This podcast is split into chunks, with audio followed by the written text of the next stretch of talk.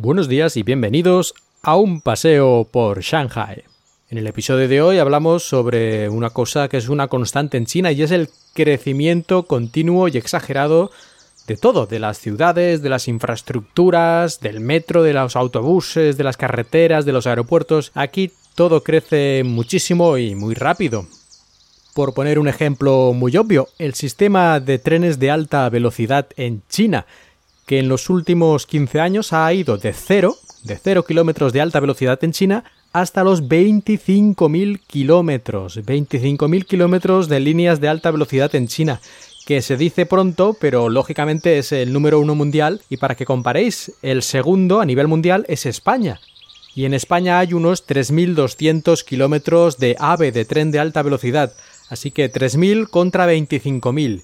Y esto lo ha hecho China en 15 años pero no vengo a hablar justamente del tren de alta velocidad, sino del metro, porque esto es algo mucho más cotidiano y que nos podemos dar cuenta fácilmente. Y es que el metro, al menos el metro de Shanghai, crece también a una velocidad inusitada. Tiene más de 650 kilómetros de longitud, que aproximadamente es lo mismo que ir de Madrid a Barcelona. Y siguen creando varias líneas simultáneamente en estos momentos, es decir, se va a ampliar mucho más cada año.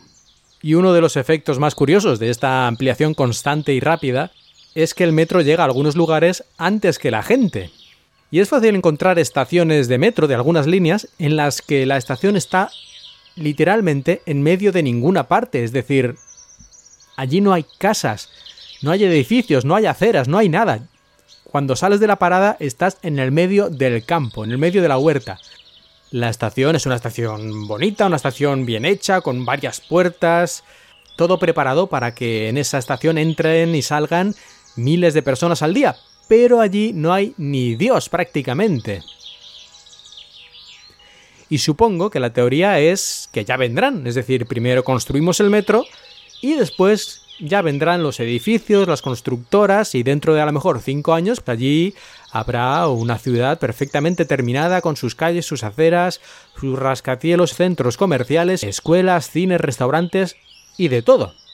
En Europa lo que es más habitual es lo contrario, es decir, primero crece la ciudad y luego ya iremos llevando algunos servicios, digamos, no esenciales, como puede ser el transporte por el metro. Primero ya pondremos autobuses y cosas de estas que no cuesta nada. Con, hacer que haya un autobús que vaya por esas calles, pues es más que suficiente. En cambio, aquí no. Aquí primero la infraestructura del metro y luego ya construiremos las casas. Muy curioso, yo no creo que esto ocurra en muchos países, pero aquí es así.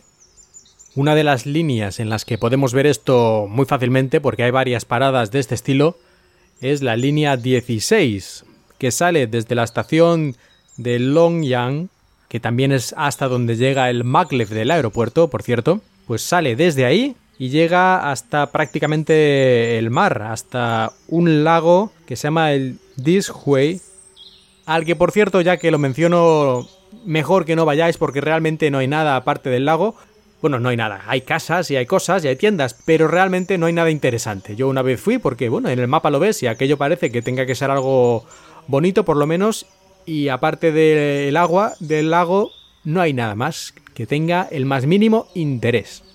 Llegamos al final de este breve episodio de un paseo por Shanghai. Espero que os haya gustado y hasta el próximo episodio.